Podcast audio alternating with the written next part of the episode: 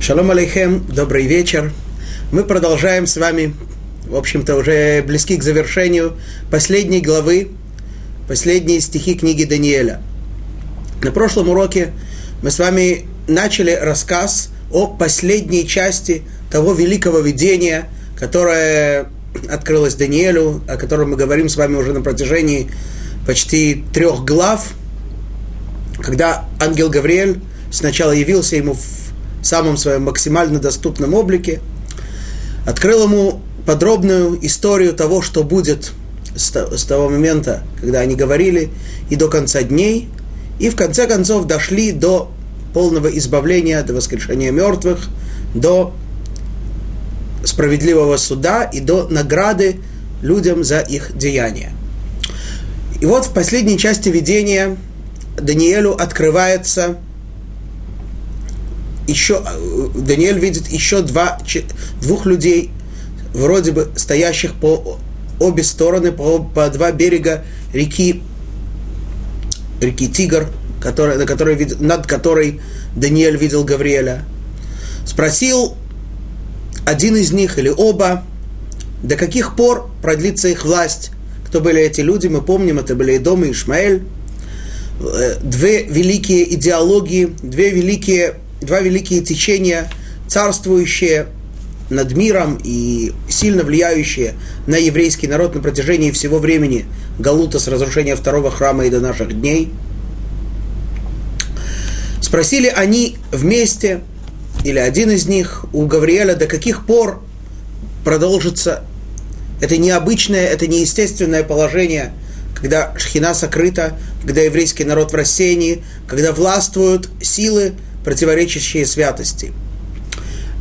Поднял, Гавриэль две руки вверх и поклялся. Поднятие руки выражается, э, выражает клятву. Гавриэль поклялся в отношении Эдома и в отношении Ишмаэля, обоих народов, что все это закончится, когда, как мы читали с вами, в срок и два срока и полсрока. Что закончится? сразу несколько вещей. Во-первых, власть этих сил, влияние этих сил, э, этих народов, этих идеологий закончится тогда полностью. Во-вторых, сила еврейского народа, как мы говорили. Что это значит, сила еврейского народа? Это значит, что еврейский народ полностью поймет и ощутит, что ни на кого и никогда ему нельзя надеяться только на Творца. Да. То есть закончится всякая надежда еврейского народа на собственную силу или на силу какого-то помощника, какого-то союзника, который, до которого до сих пор евреи в той или иной мере надеются. А кто же, кто же может помочь? Только Творец, и только благодаря близости к Нему евреи каждый человек и весь народ в отдельности смогут э, получить избавление. А в-третьих, закончится рассеяние еврейского народа, и все евреи соберутся в свой дом, в святую землю Эрц-Исраэль. Даниэль, как мы помним, видел все это и не понял, что он не понял. Он, точнее, он понял, что он не понял уже давно. Ведь мы с вами говорили о том, что этот же срок, срок и два срока и полсрока, в отличие только написанные на арамейском языке, в отличие от, от того, что мы читаем сейчас, упоминались уже давно, уже в конце седьмой главы, уже в, за несколько видений до нынешнего. Этот срок ему, он видел его во сне, этот срок он уже слышал. И был уверен, что имеется в виду очень короткий срок, что этот период, этот срок – Идан, как он называется на арамейском, или Моэд, как он называется на иврите, это или два года, или максимум 20 лет. Но потом, когда он услышал в следующем видении, в восьмой главе, на, о другом сроке, что там было написано утро, вечер, 2300 общем, что-то огромное, он понял уже, что не идет речь о каком-то маленьком сроке, а идет речь о каком-то большом сроке, и поэтому сейчас, когда вновь, но тогда ему некого было спросить, просто он э, сохранил в сердце эти сведения, как он говорит, умильта белибина трейд, в сердце сохранил я эту информацию. Сейчас, когда он имеет непосредственное общение с ангелом Гавриэлем, который ему все подробно рассказывает, и сейчас он слышит и клянется, что к этому сроку закончатся все эти явления, эти силы, как мы сказали. Понимает Даниэль, что уже тогда он не понял, и сейчас хочет знать, о каком же именно сроке идет речь. И тут неожиданно, может быть, для себя, получает ответ от, ангела Гавриэля «Отойди, Даниэль». Не отвечает ему ангел. Эти вещи скрытые, эти вещи неясные. Даже ты не, по, не понял, и ты точно не сможешь знать, когда же именно наступят все эти сроки. Да. До самого избавления, до самой геулы никто не будет точно знать, какой именно срок, какое именно, о каком именно времени идет речь. Но как только наступит избавление, так все прояснится, и все поймут, что это простое и естественное объяснение, самый правильный, самый простой подсчет всего того, что здесь указывается. Да? Вот. Однако ангел Гавриэль не ограничился указанием э, просто э, повелением Даниэлю отстраниться и не задавать ему подобных вопросов. Но сказал ему также, что эти сроки будут исчисляться и выясняться. Лю- очень многие люди приложат усилия, будут стараться знать, как мы с вами говорили еще до этого, специально ангел Гавриэль повелел, повелел Даниэлю написать книгу в такой, э, запи- написать все указания этих сроков, все указания времен избавления – эпох в такой скрытой, неясной форме, чтобы люди не думали, что избавление произойдет уже через, э, произойдет только через какой-то большой, большой период времени, и вследствие этого или вообще, или отчаются, или будут думать, что все равно сейчас э, все можно, поскольку все равно времени еще много, судить еще не скоро будут. Поэтому написано специально неясным языком, как мы говорили, чтобы каждый человек услышал и понял и увидел, что, может быть, сейчас здесь кроется э, время избавления, может быть, скоро, уже очень скоро избавление наступит. Наконец, на прошлом уроке мы говорили с вами о различных подходах к исчислению этих сроков.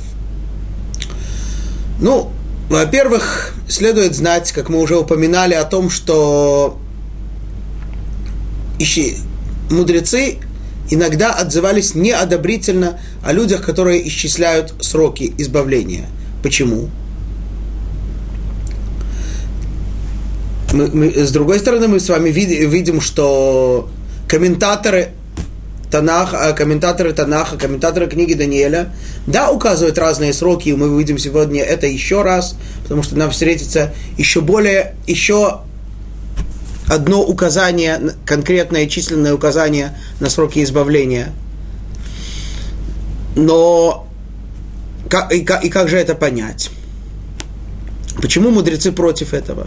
Именно по тем причинам, о которых мы говорили на прошлом уроке – Потому что разные люди относятся к этому по-разному. Если человек не считает, если человек не знает, он думает просто, у него есть простая, естественная вера, вера в избавление, вера в приход Машеха. И как э, сказал наш э, великий учитель Раби Моше бен Маймон, Рамбам, что несмотря на то, что Машиах задерживается и до сих пор он не пришел, я каждый день надеюсь, что он придет. Каждый день.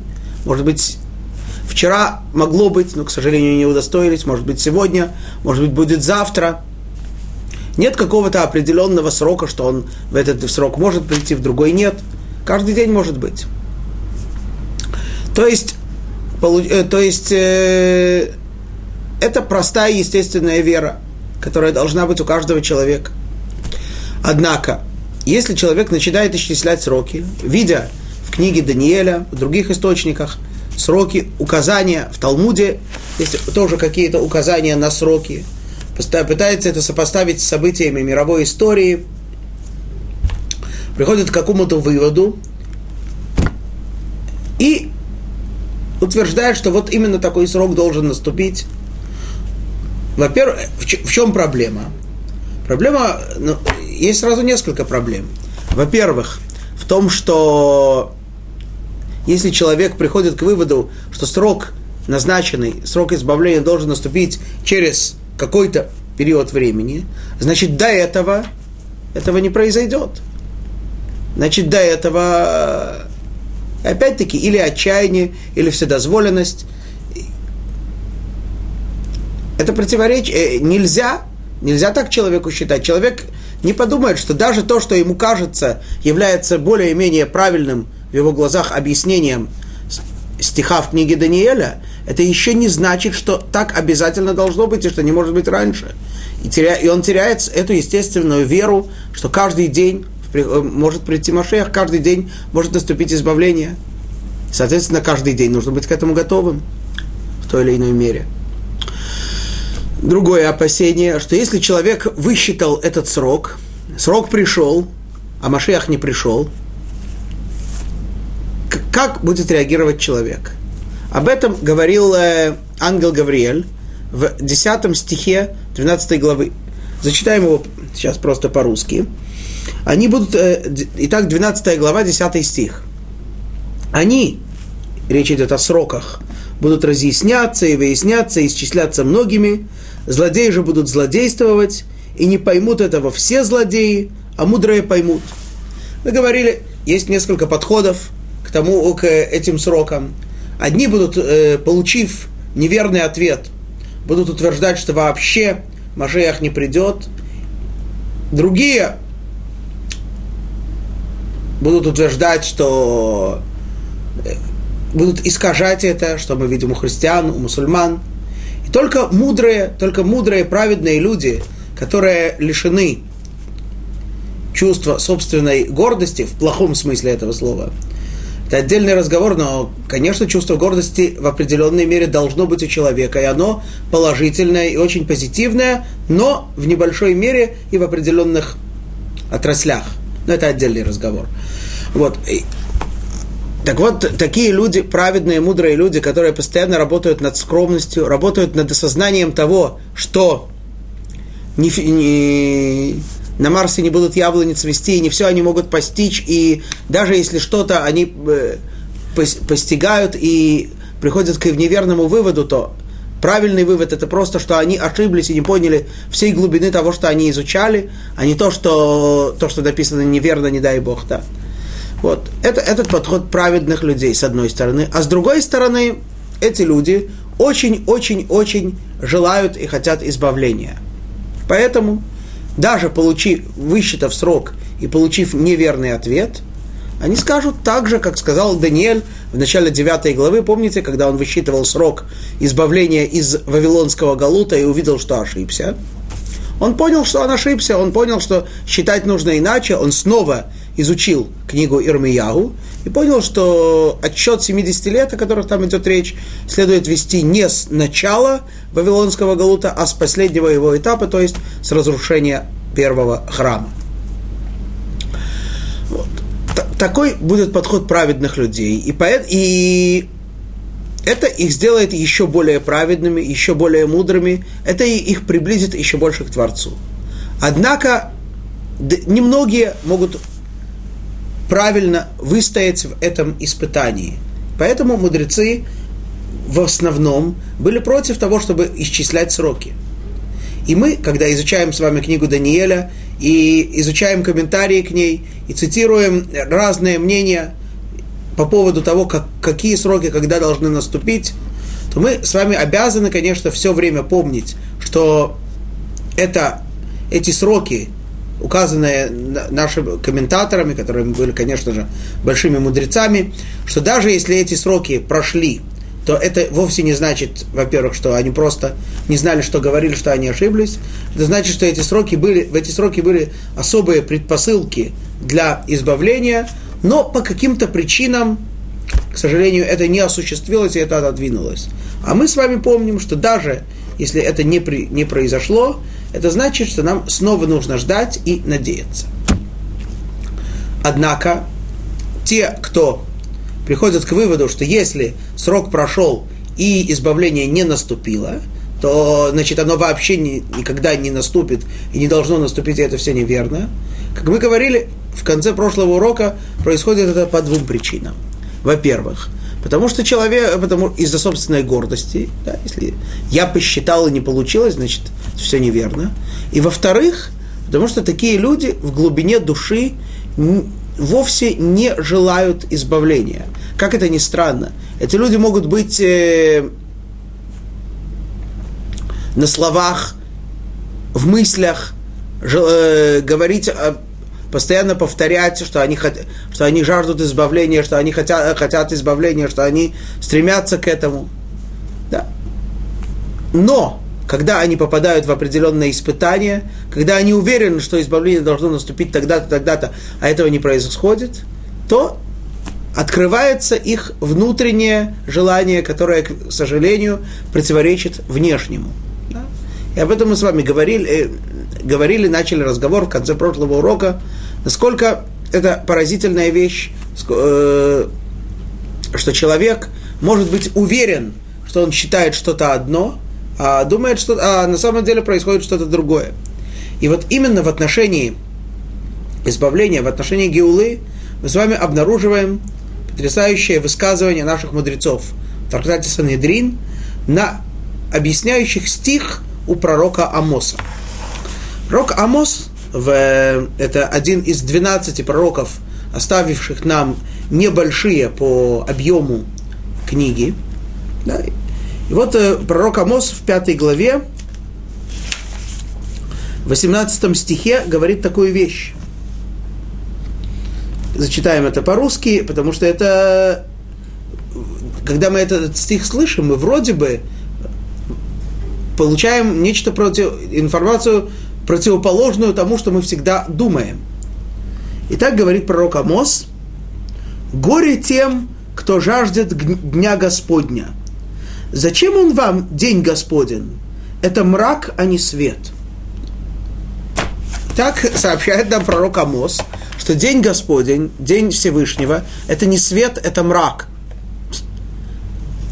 всегда, мы всегда думали наоборот, мы были уверены всегда наоборот, правильно?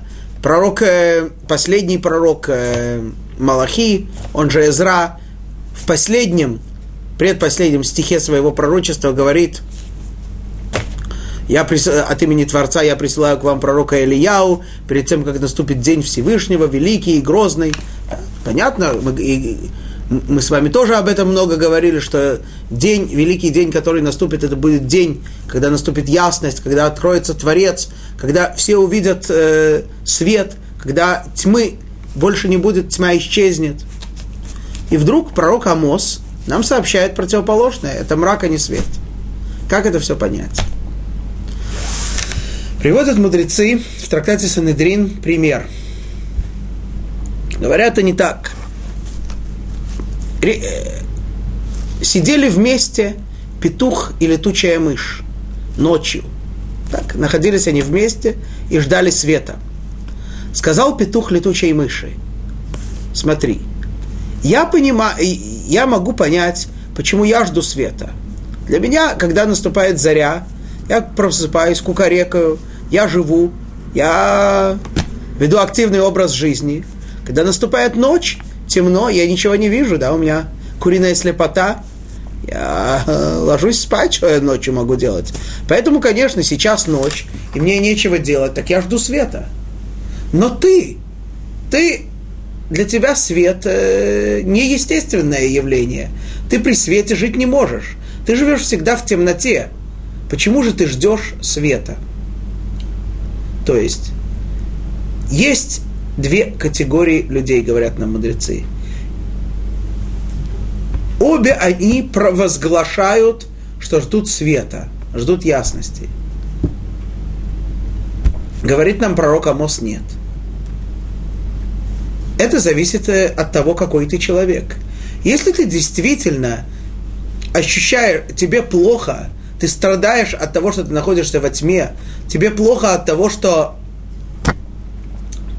Шхина Бегалут от того, что э, присутствие Всевышнего находится в изгнании, от того, что в мире царствует зло, вроде бы, от того, что народ, святой народ Творца находится в таком униженном положении от того, что на самом святом месте, об этом мы еще сегодня будем говорить, на, храм, на святой храмовой горе присутствует э, строение противоположное по, по замыслу э, того, что там должно быть на самом деле.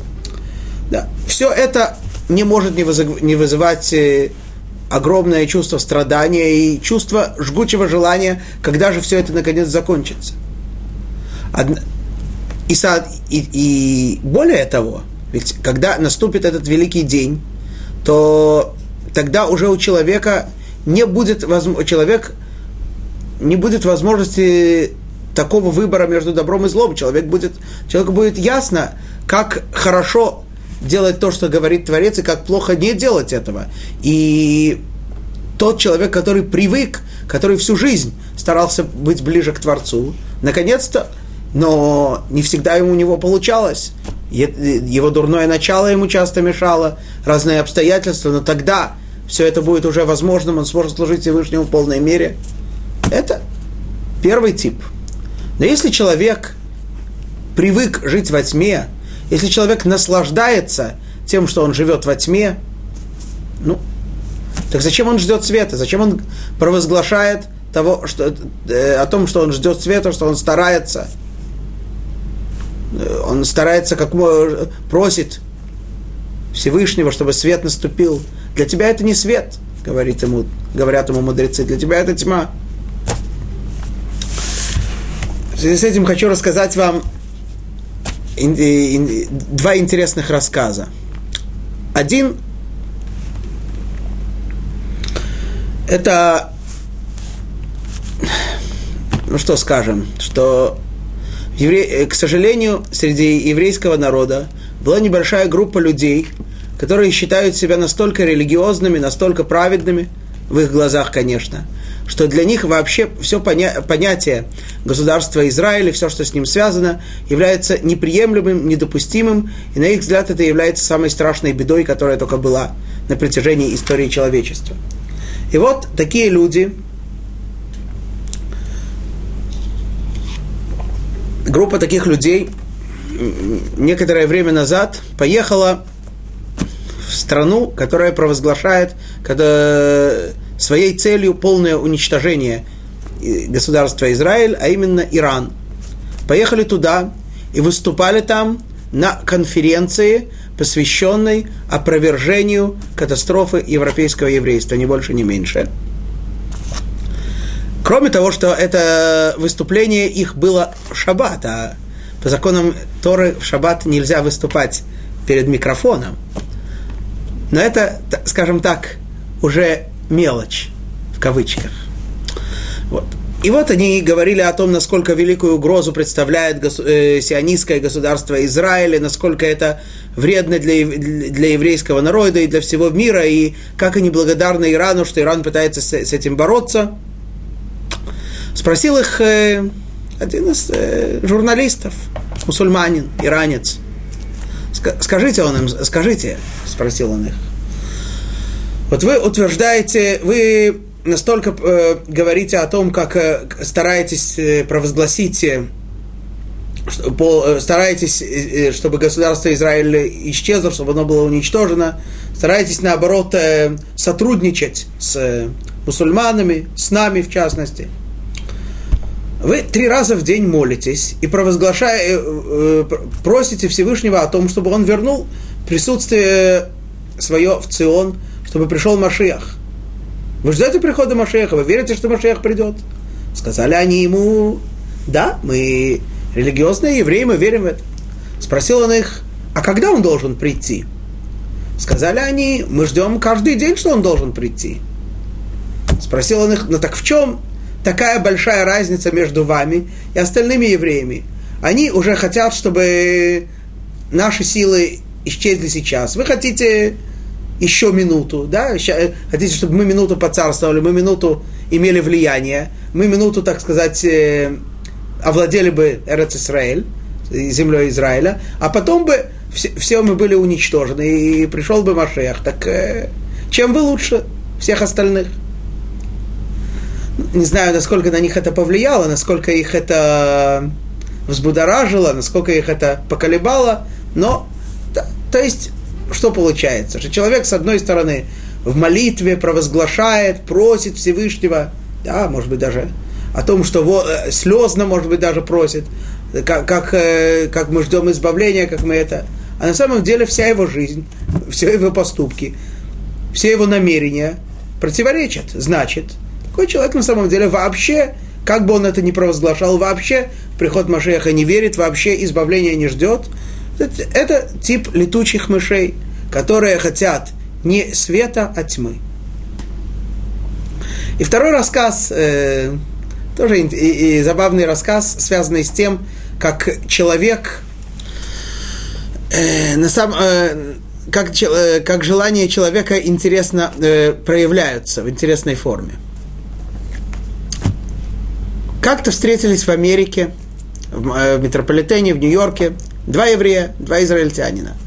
Один современный, никоим образом не, обре, не обремененный узами религии, да, современный человек. Другой вроде бы полная его противоположность, да, э, одет в такие старинные одежды, длинные черные одежды с длинными пейсами, с длинной бородой, в круглой шляпе. Ну, ну, э, многие из нас уже так не одеваются, но так э, есть э, более такие традиционные одежды у еврейского народа. Есть э, в Иерусалиме районы, где евреи так одеваются, так живут.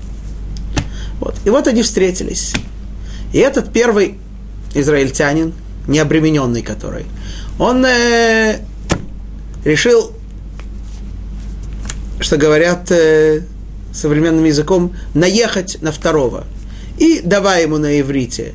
Вот вы такие примитивные, вы такие отсталые, вы э, одеваетесь так некрасиво, и, в общем, э, все, все у вас э, не так, и все не это, и да?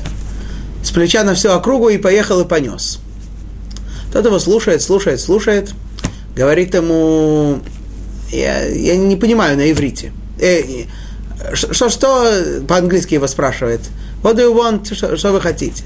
Тот не поленился, все это повторил по-английски. Спрашивает его этот человек, скажите, а вы слышали про секту Хаймиш?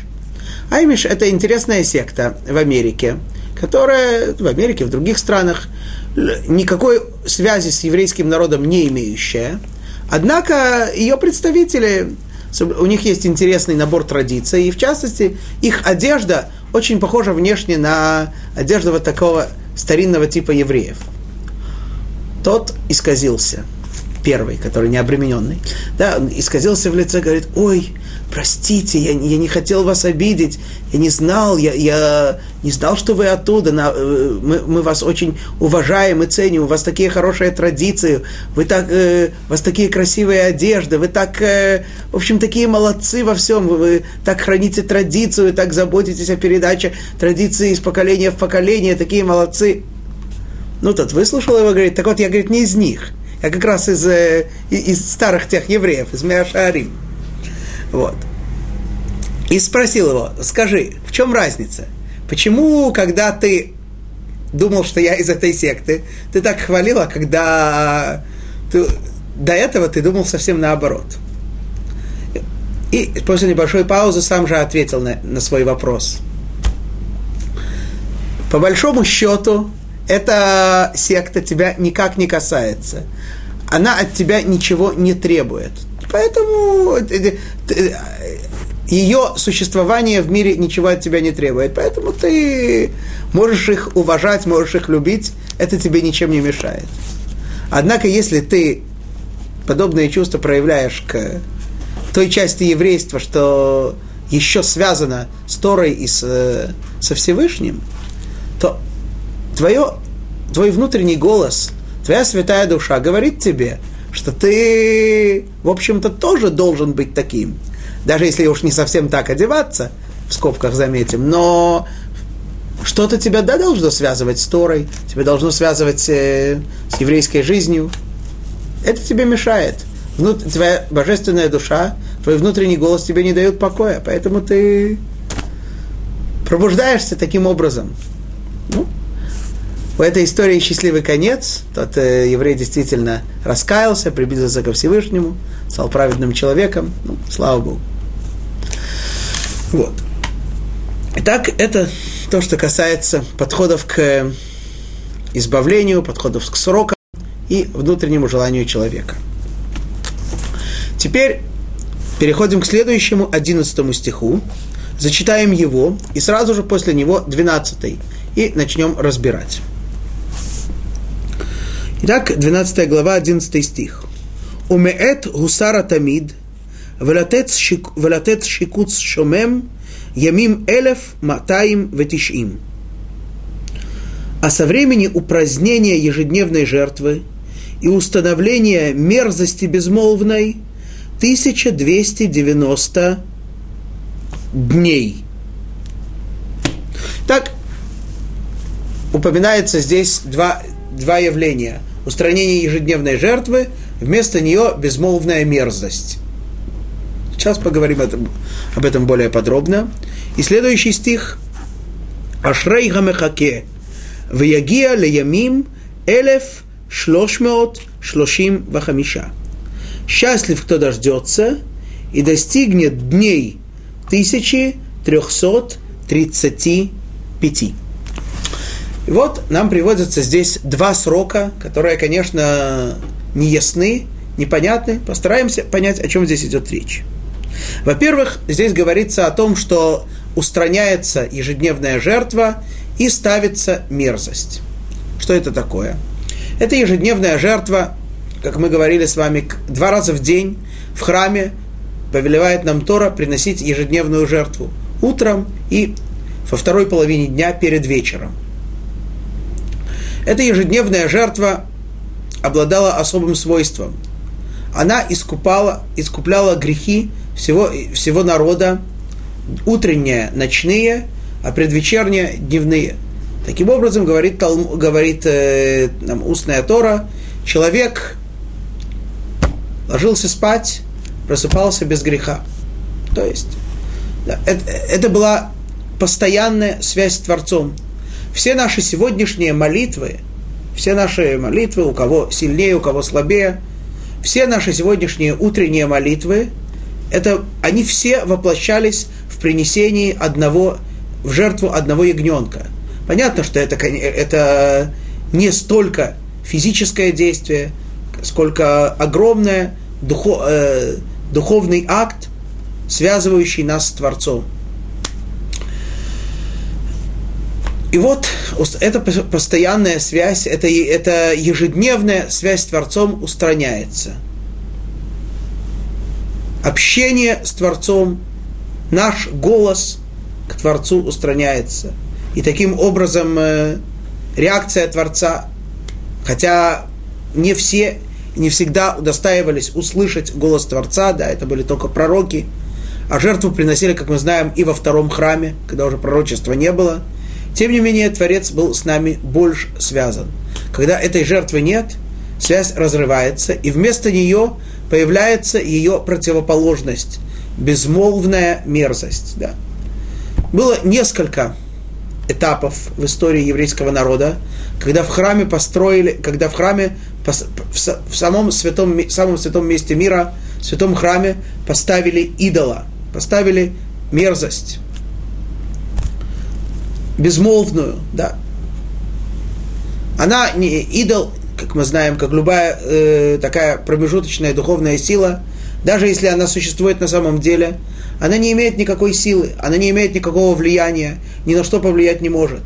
В этом месте вообще нет, если даже человек где-то, находясь э, в Аляске или на Чукотке или в э, Центральной Африке, может ошибаться, может думать, что, как, что если он помолится ветру, то будет ветер, если он поклонится дождю, то польется дождь, или что-то такое.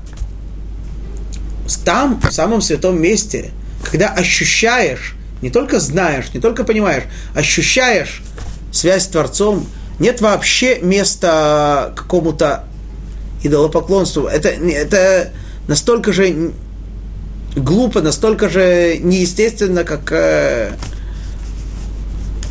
То, что, как то, чтобы человек э, выпрыгнул из окна в надежде, что сила гравитации не действует, сила притяжения, или что-то такое. Это противоречит естеству, противоречит самому естественному чувству человека.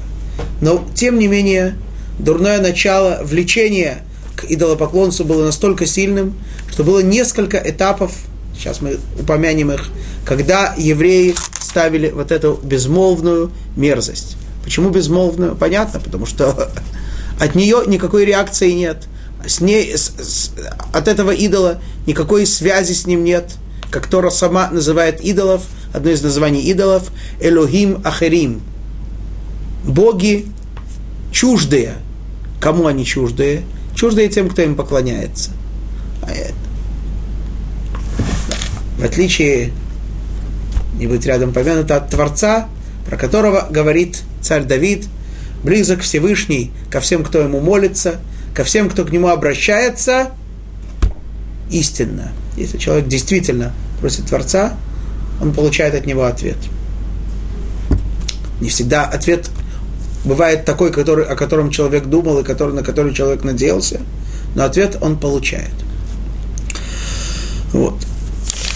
Талмуд э, упоминает в трактате Таанит, упоминает о том, что в книге Даниэля дважды идет речь о вот этих безмолвных мерзостях.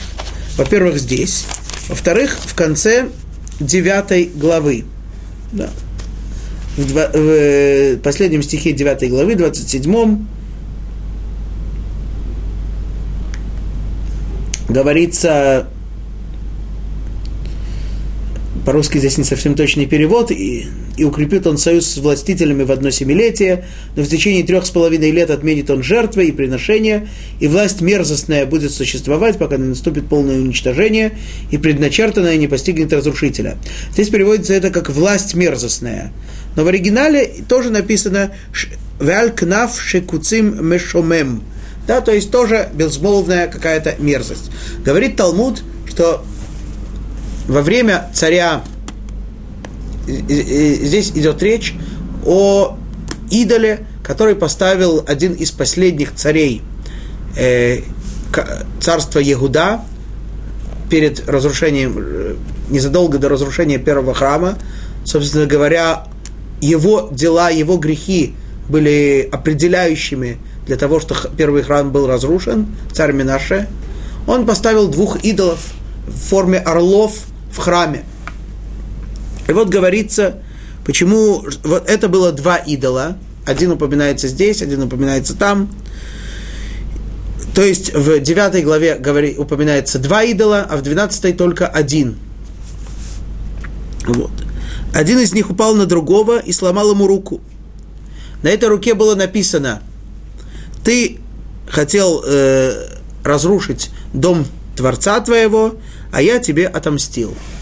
Вот такое интересное высказывание мудрецов, что появились два идола, постав, поставил Минаша два идола, один упал на другого, сломал ему руку, то есть крыло, вот, потому что это были, они были в форме орлов, и вот там на, на, на месте перелома, на месте, где отломалась рука, появилась вот эта надпись.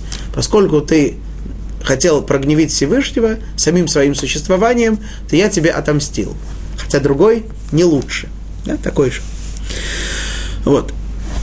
Вот это такой, такая безмолвная, такая молчаливая мерзость. Ну, что скажем, к сожалению, в наше время, может быть, это в наше время тоже на святом месте стоит молчаливая мерзость, стоит мечеть, которой, хотя на первый взгляд – точки зрения простого понимания, с точки зрения действия, нет идолопоклонства, но по сути, как мы уже говорили неоднократно, о сути религии Ишмаэля, которая полностью перечеркивает перед ним возможность исправления, становления таким, каким он должен быть на самом деле. Да, вот эта молчаливая мерзость стоит там по... Это, конечно, по воле Творца, из-за того, что мы этого, мы не заслужили ничего большего. Но посредством злодеев, э, злодейской банды, в свое время возглавившей государство Израиль после шестидневной войны, из их злодеяний была храмовая, святая храмовая гора, передана во власть арабам, и молчаливая мерзость стоит там. Ну, будем надеяться, что скоро она исчезнет, и на ее месте появится великий святой храм, которого мы так уже ждем. Вот. Итак, это в отношении вот этой мерзости. Теперь говорится нам здесь о двух сроках. Да? Обрати, мы с вами обратили внимание, что в, 12, что в 11 стихе говорится, что пройдет 1290 и переводится здесь дней. Мы с вами встречали уже неоднократно то, что упоминание дней, это, э, когда написано дни, это могут быть и годы тоже. Вот написано 1290, а дальше написано, что счастлив тот, кто дождется 1335. На самом деле, в оригинале, э, хочу обратить ваше внимание, что по-русски слово «дней» в переводе написано после числа. И мы понимаем с вами, что имеется в виду это количество дней, да? По 24 часа каждый. Однако на иврите написано сначала «ямим», «дни», то есть период времени, какой? 1290. Чего? Не очень ясно. Дни, счастлив тот, кто дождет до дней, каких дней? 1335. 1335 чего? Тоже не ясно. На эту тему есть несколько комментариев, спор, э, объясняющих эти два стиха Тана, эти два стиха книги Даниэля. Наш великий мудрец Средневековья, Раби Шлома Ицхаки, Раши, комментатор всего Танаха и всего Талмуда, говорит, э, делает подсчет. Мы же с вами знаем, что у нас есть несколько сроков, в книге Даниэля упоминается несколько сроков избавления. В седьмой главе было срок, два срока, полсрока, то же самое, что упоминается на иврите, на святом языке в середине нашей главы, которую мы сейчас изучаем, 12. В конце, в, в восьмой главе упоминается другой срок. Помните, там был у нас, где это?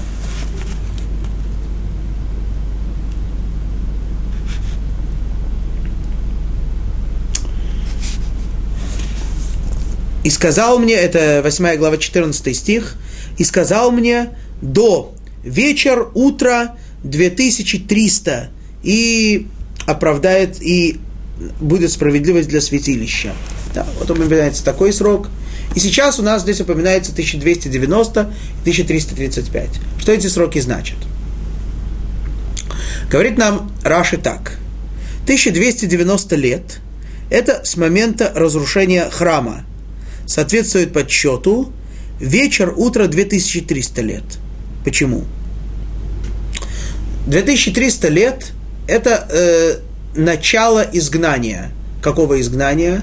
самого-самого первого изгнания еврейского народа, даже еще до того, как еврейский народ сформировался как народ, до э, сначала, с, того момента, как евреи пришли, спустились в Египет. Да. Тогда это был не народ, это была еще только одна семья, 70 человек, Яков и его дети, его внуки. С того момента, если отчитать 2300 лет, получится ровно 1290 лет после разрушения храма. И такой срок э, не совсем, говорит Раши, потому что если мы отсчитаем, э, если мы к тому, что написано 2300, прибавим численное значение слов «эрев бокер», «вечер утра», да, то есть это написано не явным текстом, но это намек, а численное значение слов «эрев бокер», вечер, утро, это 574. Прибавим к 2300, получим 2874.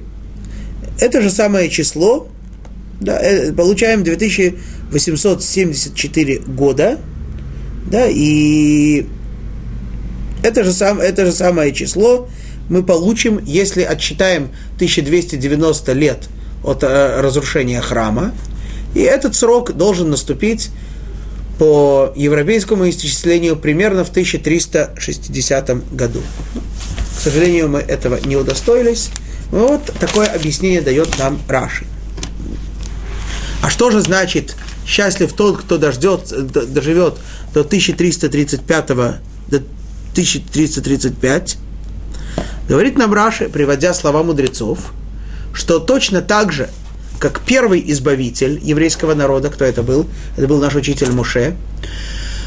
Точно так же, как он появился, скрылся на некоторое время, появился перед еврейским народом, первый раз, когда он пришел из Медьяна, его встретил Аарон, он предстал перед еврейским народом, сообщил им то, что сказал ему Творец, что Всевышний решил избавить евреев. После этого он скрылся от евреев на три месяца, ведь от начала избавления и до конца, когда евреи вышли из Египта, прошел год. Десять казней занимали, э, 9 точнее, 9 месяцев. То есть Моше Рабейну не был с еврейским народом примерно 3 месяца. Говорится, э, говорит Мидраш и приводит слова его Раши, точно так же и последний избавитель появится и сокроется, и снова появится – Раши понимает, что эти слова относятся к этому стиху книги Даниэля, в котором говорится, с одной стороны, что избавление наступит на срок 1290 лет, с другой стороны, счастлив тот, кто дождется следующего срока. Тогда Машиах появится, сокроется на 45 лет и появится через, это, э, через э, по мнению Раши, э, через 1335 лет от разрушения храма.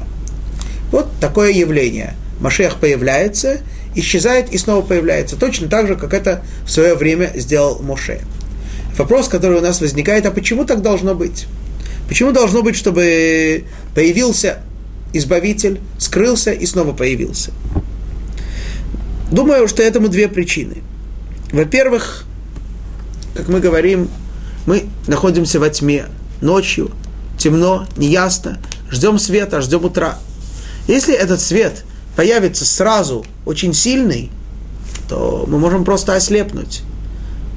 А что это значит для нас? То есть мы, поскольку будет такая сильная, такая резкая перемена между тьмой и светом, то мы будем просто не в состоянии ощутить, насладиться, э, впитать в себя этот свет. Поэтому дает нам Творец, помогает нам Творец. Этот свет – появляется на небольшое время, мы уже что-то улавливаем, мы уже понимаем, мы уже ощущаем, чего нам, что мы так долго ждали и чего нам следует ждать, и исчезает. И тогда через некоторое время появляется снова, а мы уже в силах принять этот великий свет. Это во-первых. А во-вторых, все те, кто до сих пор недостаточно стремился, недостаточно ждал этого света. Почему? По, одной, по простой причине, потому что у нас нет никакого понятия, что такое жить при свете, что такое жить как, э, рядом с Творцом, когда Ашхина присутствует вместе с нами. Но теперь, когда избавление проявится, когда появится великий человек, посредством которого Творец избавит еврейский народ, появится Машиах и исчезнет – тогда мы не просто будем знать, что нам нужно этого ждать, мы будем ощущать, мы будем чувствовать, чего нам следует ждать, и тем самым весь тот недостаток чувств, который был у нас на протяжении всего долгого галута, мы восполним. Вот, то есть мы видим из слов Раши, что эти два срока, это отсчитывается от одного и того же момента, с разницей, как мы, естественно, получается 45 лет – вот. Другой комментарий. Раби Авраам Ибн Эзра, тоже живший э, в средние века, говорит нам, что мы не можем точно знать, о чем идет речь. Да, ну, собственно говоря, мы понимаем, что окончательно, как мы говорили, окончательный ответ у нас э, не ожидается, но даже, понимая, э, э, даже понимание этих стихов для нас затруднительно. От какого момента именно считать?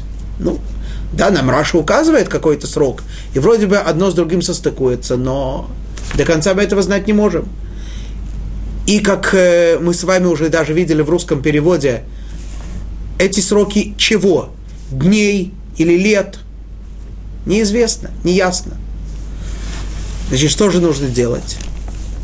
То, что говорится здесь в 12 стихе, Счастлив ждущий, тот, кто не отчаивается, тот, кто понимает, что даже если, получил, если получилось, так посчитал, не получилось, иначе посчитал, такой человек действительно дождется избавления, дождется того, светлого, того светлого момента, который наступит через 1300, в 1335, даже не зная чего, и тогда поймем, чего именно.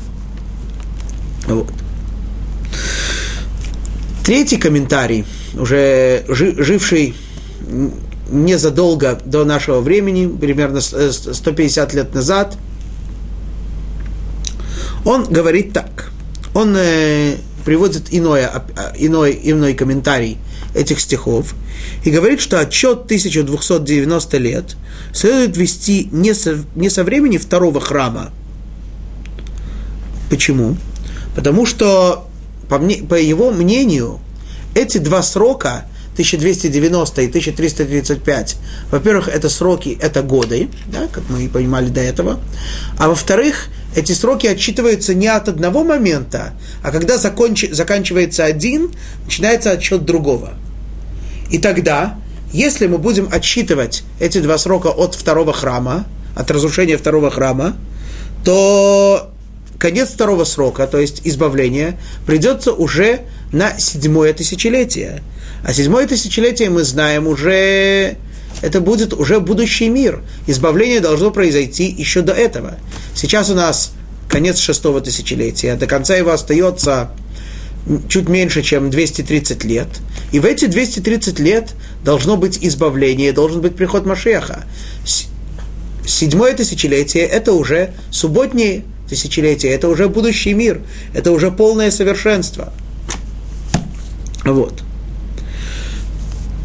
Точно так же, говорит Мальбим, мы не можем отсчитывать этот срок от э, времени первого, от разрушения первого храма. Почему?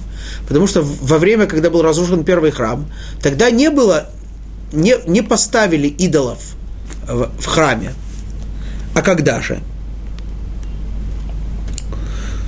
Были этапы, были времена, когда поставили идолов.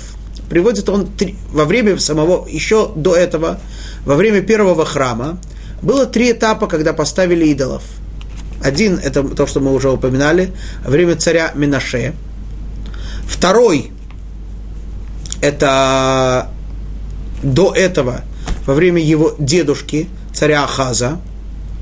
Третий, еще до этого, был небольшой период, когда царствовала царица Аталья, и она тоже там поставила идолов. Говорит Мальбим, поскольку э, значит, когда это было? Этот первый этап, первый раз, когда поставили идолов и на некоторое время перестали приносить ежедневную жертву. Как мы говорим, это вещи связаны. Если бы приносили ежедневную жертву, то никогда бы не было что, такого момента, чтобы поставили идола, но, но жертву перестали приносить и поставили идола. Так вот, это было в 3060 году от сотворения мира. И тогда, если мы отсчитываем 1290 лет от этого времени, получаем 4350 год, да, то есть э, сейчас у нас 5700, то есть это было примерно 1400 лет назад с небольшим. Этот это время, говорит Мальбим, это начало избавления, возможное начало избавления. То есть примерно получается, по европейскому исчислению, 6-7 век. Это начало избавления. Раньше этого времени избавления быть не может. Сейчас мы увидим почему.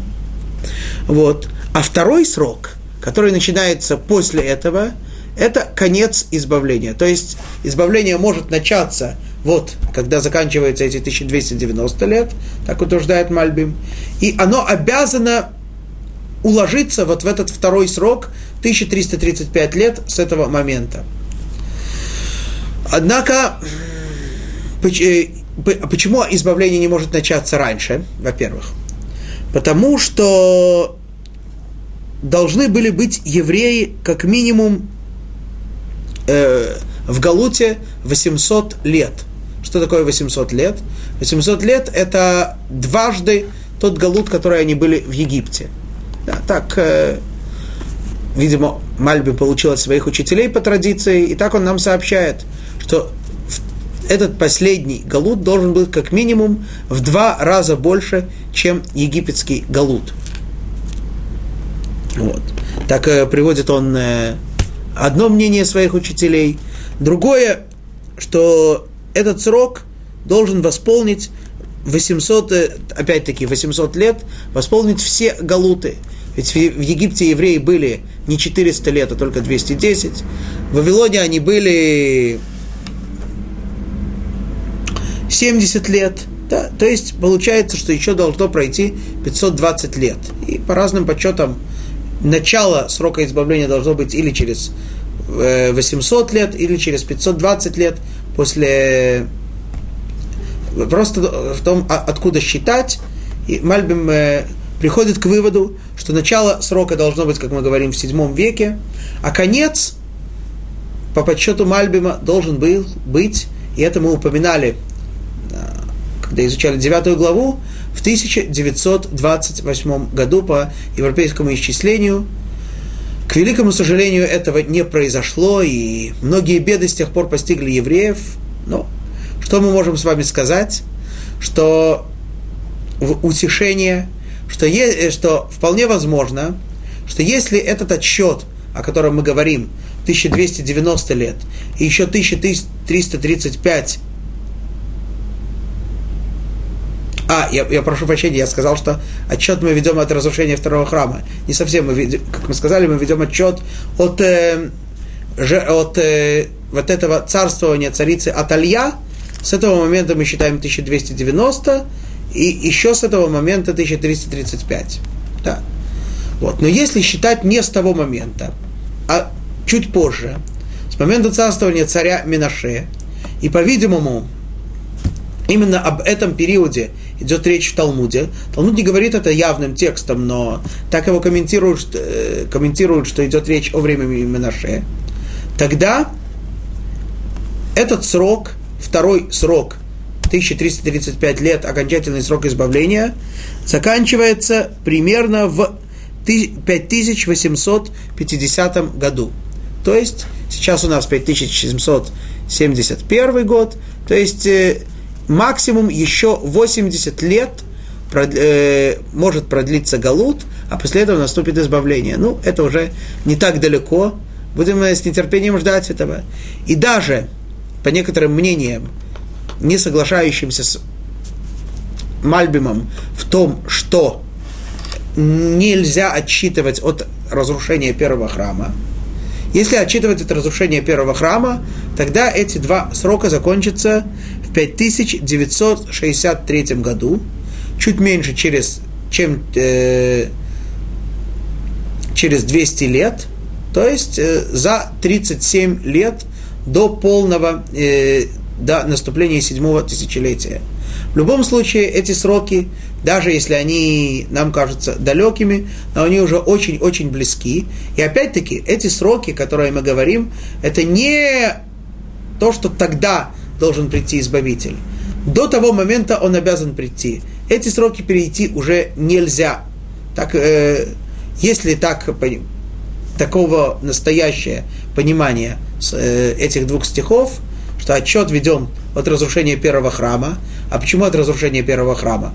Потому что тогда, во-первых, устранена была ежедневная жертва, во-вторых, тогда народы, и на выходные царь, разрушивший храм, и ему примкнувшие к нему и способствующие ему, были уверены, что благодаря силе их идолов, благодаря величию их э, божеств, которым они поклоняются, благодаря этому они смогли победить, в кавычках, Всевышнего, и это аналогично тому, что в храме на святом месте был поставлен идол. Само то понимание, что вроде бы кто-то сильнее, чем Творец, это все равно, что поставить идола в храме.